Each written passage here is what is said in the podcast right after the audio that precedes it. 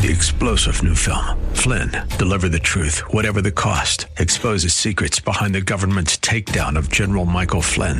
Flynn knew what the intel world had been up to. He ordered the first audit of the use of contractors. This set off alarm bells. He told the truth. He was the most dangerous person for Donald Trump to hire. They had to get rid of Flynn. Flynn, deliver the truth, whatever the cost. Available now. Watch it today. Go to salemnow.com. Salemnow.com.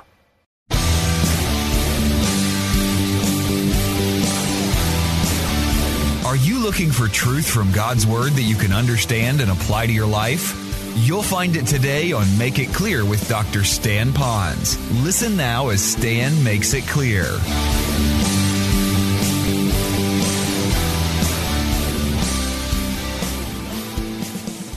So if you'll notice, I titled this message and I gave it a unique title, and it's called Overcoming Emotions That Paralyze, and I'll speak to that paralyzation in a moment. But also it's talking about how to conquer anxiety and fear. Now I'm not going to ask you to raise your hand if you are dealing with anxiety or fear. I'm going to look at you as being two people in one, like that old, you know, commercial, you know. Is it a breath mint, you know, or what? It's two in one. One, you may be dealing with your own anxiety right now, or you will soon get some kind of information that will cause you to go into that. That's number one. Number two, because of the quality of the people that are here that are mature in Christ, I want to add to your little toolbox some information that you can help other people, particularly Christians, on how they can overcome their fear and anxiety. So I'm going to help you because I want you to be strong, but I also want to give you the tools to help someone else. So it's kind of like a, a double whammy right here. And I pray that it'll be a blessing to you like it has been to me. Now, last, there are really two people in my audience who is listening to me today. There's going to be not men or women or those who have anxiety and those who don't, who, those who will, those who had. No, it's going to be those who know Christ as their Savior and those who don't know Christ as Savior. So let me first speak to those who know Christ as Savior.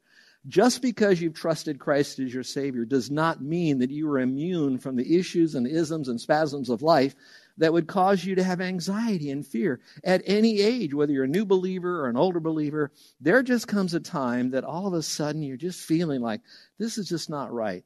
And so I want you to know that's okay, but God does have an antidote to that. Now I want to talk to those of you that are not a Christian yet. I want you to know that we really care for you. And the things that I'm going to be sharing with everyone this morning really is designed to help you, but will really only help you when you trust Christ as Savior. These will be nice things. You can try them, but you won't have the sustainability until you know Christ is your Savior. So I know we're in this room, and I want you to come in the room here so you can really apply what I'm teaching you so that you then can overcome your own fears and anxiety. Because frankly, I don't want you to have to go through them. They're paralyzing, are they not? Debilitating, are they not? And sometimes, no matter what you do, you can't really get over them unless you do it God's way. Now, I'm old, so if I brought up this name, you'll probably know it if you're old too. The name is Ann Landers. How many remember Ann Landers? She's a columnist in the paper. People write her questions, and she'd give them her pithy little answers. And some of them accidentally hit scripture, and some of them didn't. But here's the interesting thing. At one time in her career of writing, she said she got over 10,000 letters a month just asking how to overcome fear and anxiety. Now, I'm thinking if one lady that's a columnist once a month got 10,000 letters on this, that all of us are dealing with anxiety and fear and all of that. So, really, human fear, in my opinion, is one of man's deadliest enemies because it really does shut them down. It causes them not to be able to think clearly, and sometimes they make a lot of foolish decisions because of that, and it can be very difficult. So today, I'm kind of doing a little bit of a question and answer. Some of it's going to sound a little like psychology, and that's not bad because if you can have someone that's in a computer scientist, you can have someone that can also be a brain scientist and deal with some of the social issues that you have. But at the end of this is where I really want to go is I'm going to spend time going through a passage of scripture, one passage alone, that you can then own in your own heart that you'll have like a vitamin tablet, maybe a medicine bottle to overcome some of the fear that you might have in your life. Have you ever thought about all the different fears we have? I haven't had time to do the study on this, but there's probably hundreds of different named and identified fears. I put a couple of them down here. I don't have time to read all of them, so I'll just give you a few of them. See how many of you know before I tell you what it is. The first one is agoraphobia. You know what that is, don't you? The fear of people or crowds. Another one is called algophobia. That's the fear of pain. I was giving blood the other day, and while I was giving blood, I asked the lady, I said, Do you ever have anybody pass out? You know, they said, Oh, yeah, we've had them pass out. Are they mostly men or women? And she said, They're always men. Men are afraid of that needle, you know, they pass right out. So the fear of pain. Another one is called arachnophobia. And kids really have that one. It's called the fear of what, everybody? Spiders. You got that right. That's for sure. Here's one for you. It's called the gamophobia. That's the fear of getting married. So I'm going to let that alone. All right.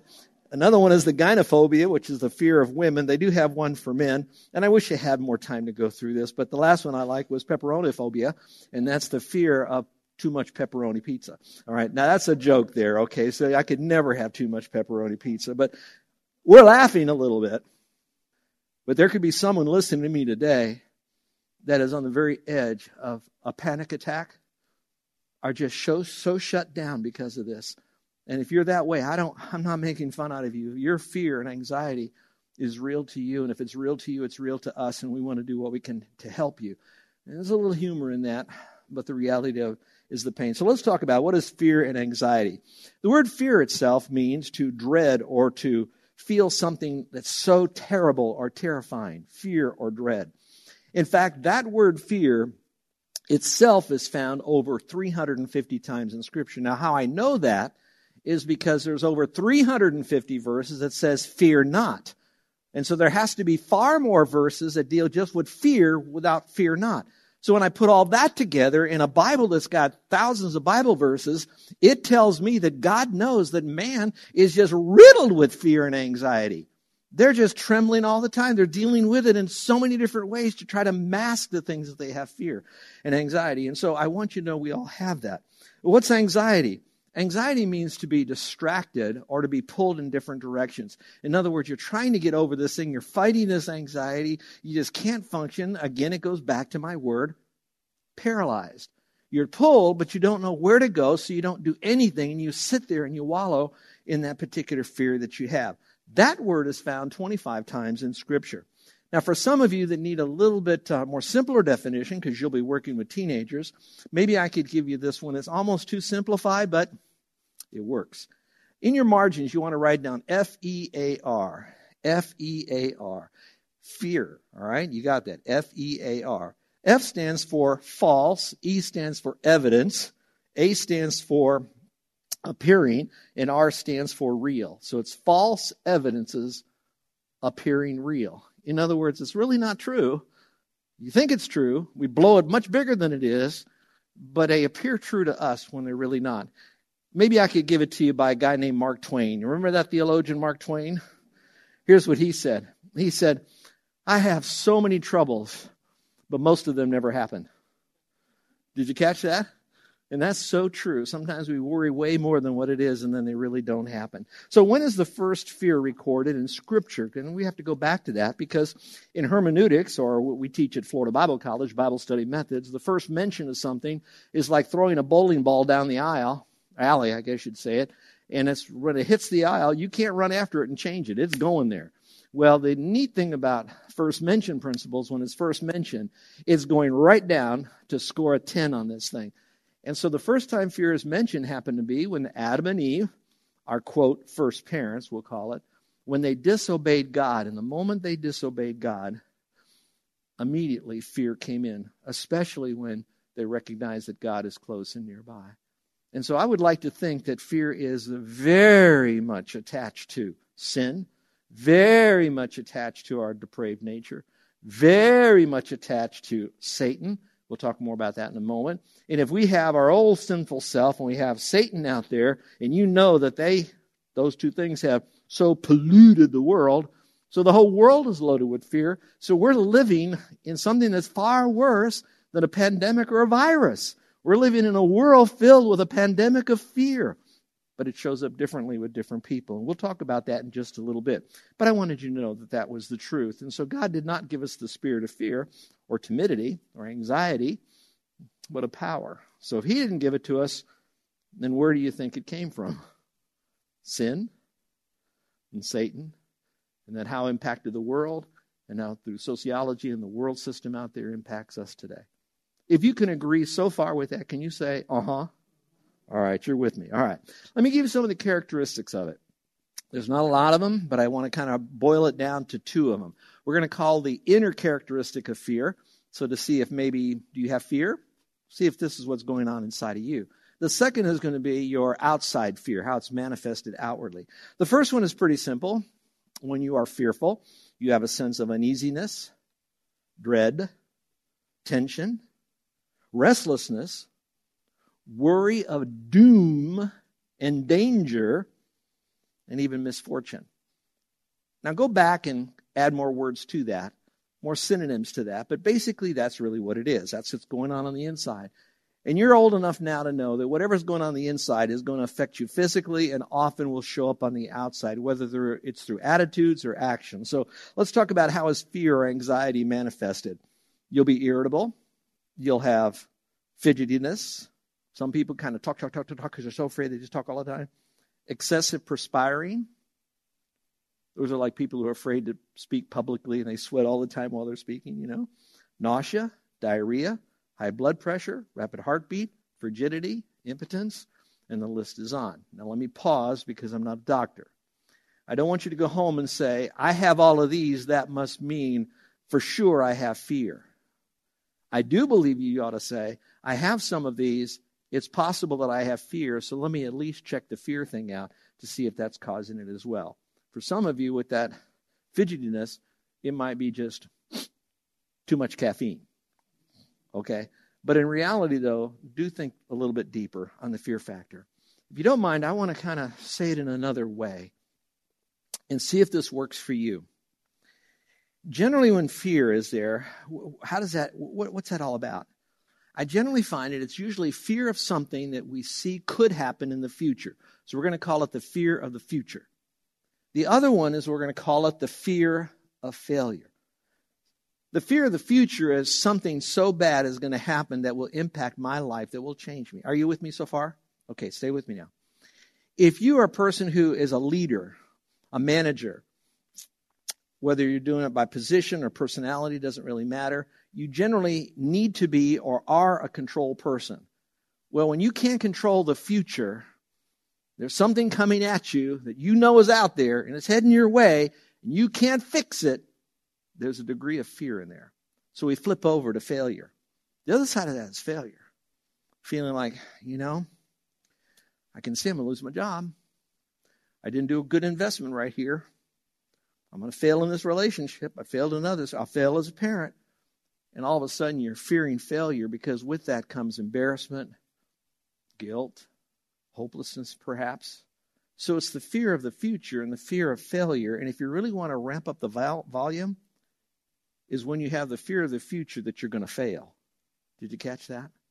Do you know people like that now as a direct result of the pandemic that's going on, just that alone? Those that are struggling to get their business up and running and it's not going anywhere and they're wondering what's happening. The customers are not coming in. We may not be able to pay the bill. And then we kind of throw up some Pollyanna statements, but in reality, our own hearts are still just racing when we're trying to go to sleep at night. So, those are some of the characteristics. What are some of the causes of anxiety? Now, again, I'm not a doctor, but I want you to go through these, especially with the people that you're discipling or helping them to get over these kinds of fears. And they can really have them. I'm going to give them very quickly now. So, here we go. One is it's a learned behavior from significant others when you're a child. If you were uh, in a daycare center and you had daycare workers that manifested behavior of fearfulness the kids are picking it up not to be fearful, but they think that's behavior that I need to mimic because kids will mimic.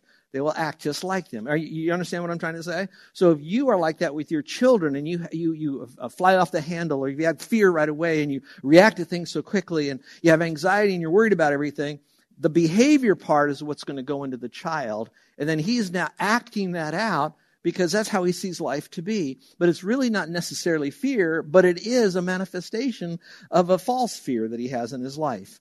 Let me give you another one inner psychological conflicts that are picked up from childhood. Now, that I got from the very classic book called Happiness is a Choice by Dr. Minirth and Meier. Inner things that they have. Now, that's not the outward, it's where the child himself has those fearful natures. And I think all of us can go back to the boogeyman that we thought was there, how we had to have the light on in our bedroom or a night light in the hallway, or dad had to check under the bed, or had to open the closet to see if the, the bad guy was in there. Did you all have that? Would you raise your hand? Oh, thank you. All right. All of us had that from time to time. But if we don't get past that, and then all of a sudden we have this issue that causes fear even today. Let's go a little bit further.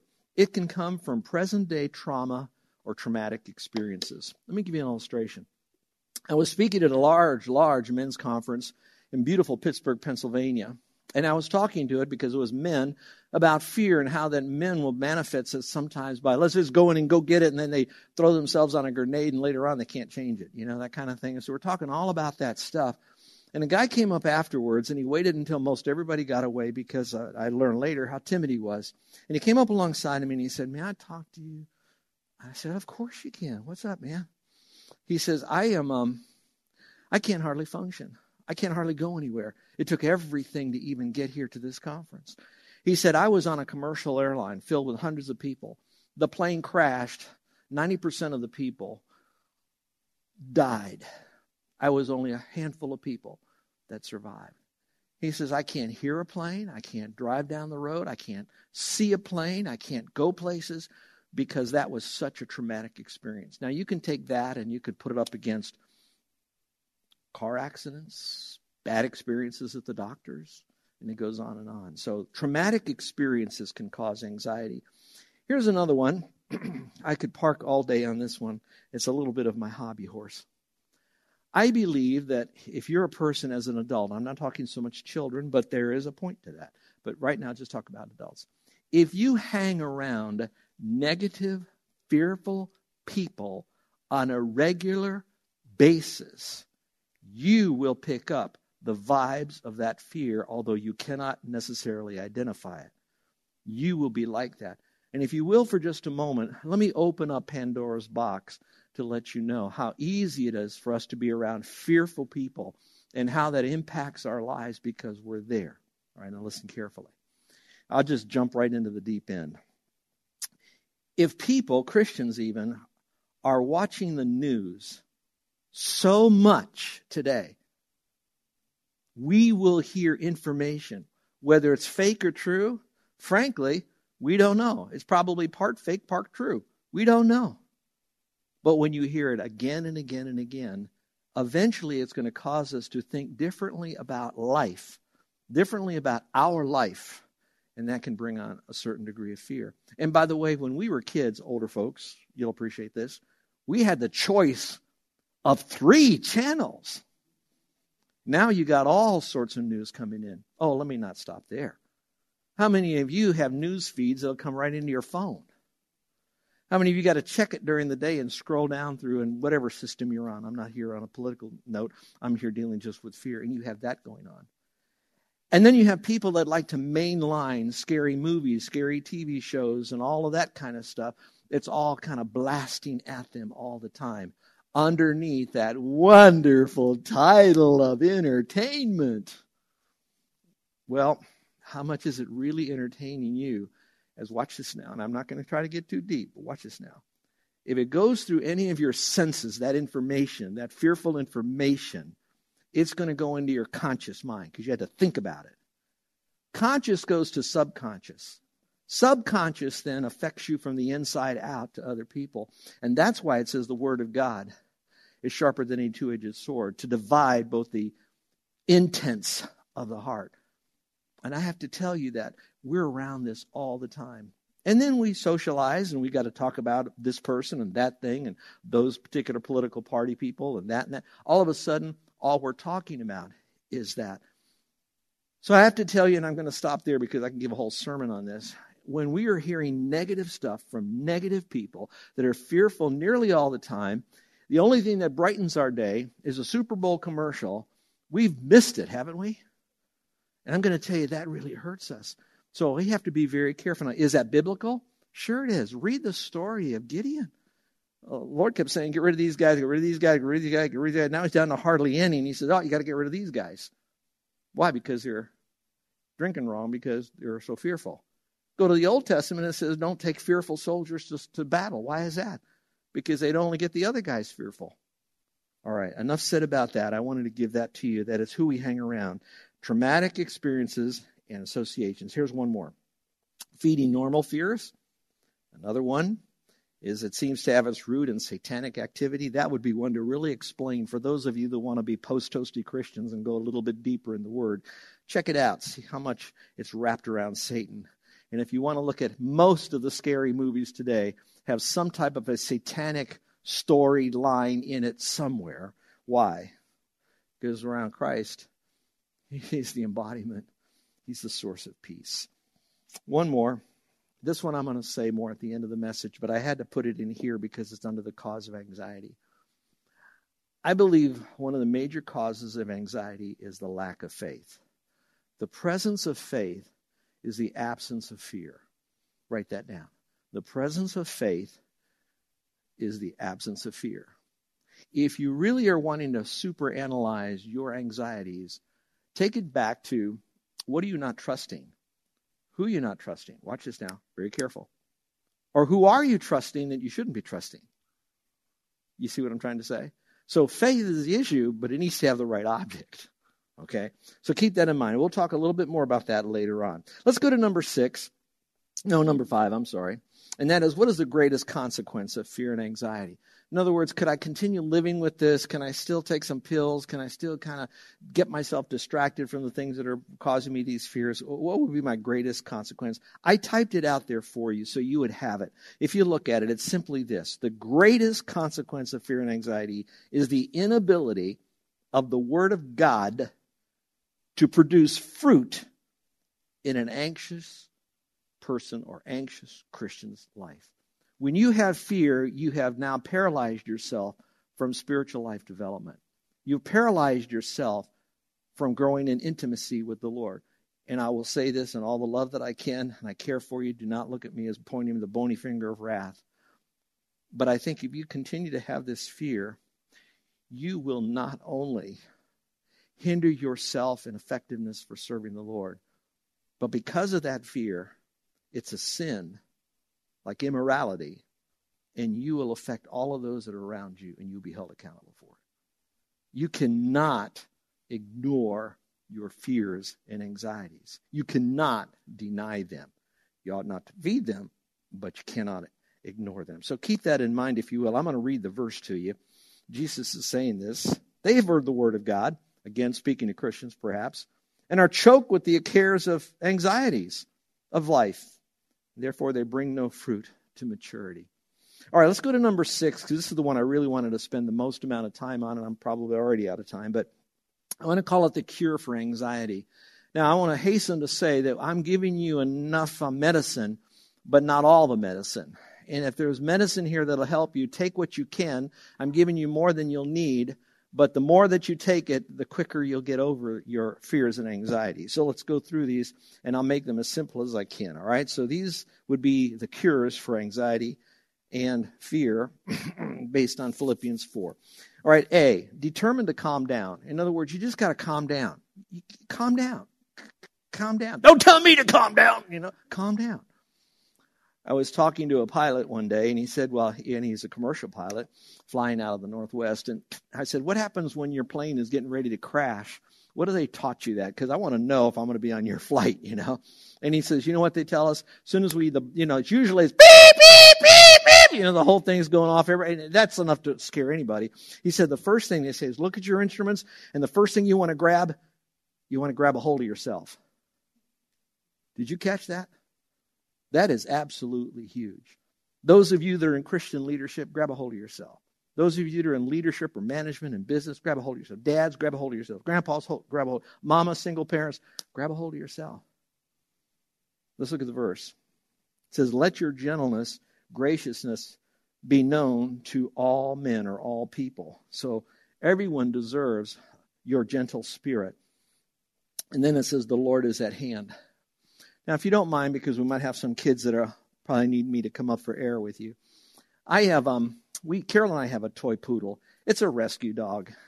This dog looked, I mean, he was really needing rescuing, you know. And so we've had him for a while. People come to our house, and you know we're a very busy house, but we're also a very calm house. So majority of the time when Carol and I are alone at the house, believe it or not, it's a very peaceful house.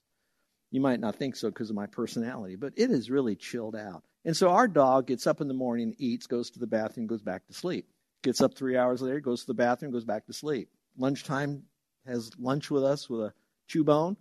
After lunch, goes back to sleep and goes on all day long. People come by and they say, Your dog is the calmest dog. He hasn't barked this whole time. What is with your dog? And I said, Well, that's easy. We feed him dope all day. No, no, no, no. We don't do that. But the point of the matter is, this dog is chilled out. And I'm wondering if maybe the dog is a little more chilled out. Now, let me give you the contrast to that.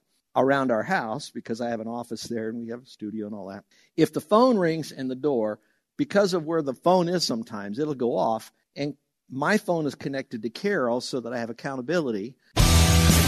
You're listening to Make It Clear with the teaching of Dr. Stan Ponz, founder of Make It Clear Ministries. Make It Clear is dedicated to taking the Word of God with clarity into every person's world. It is the support of listeners like you who make the ministry of Make It Clear possible. You can provide your tax deductible gift to Make It Clear online by going to makeitclear.org. Or you can mail your gift to Make It Clear. P.O. Box 607901, Orlando, Florida 32860. Thank you for helping us make it clear. If you would like to have Dr. Ponz speak at your church or event, please send us an email at tellmemore at makeitclear.org. Thank you, and remember to make it clear.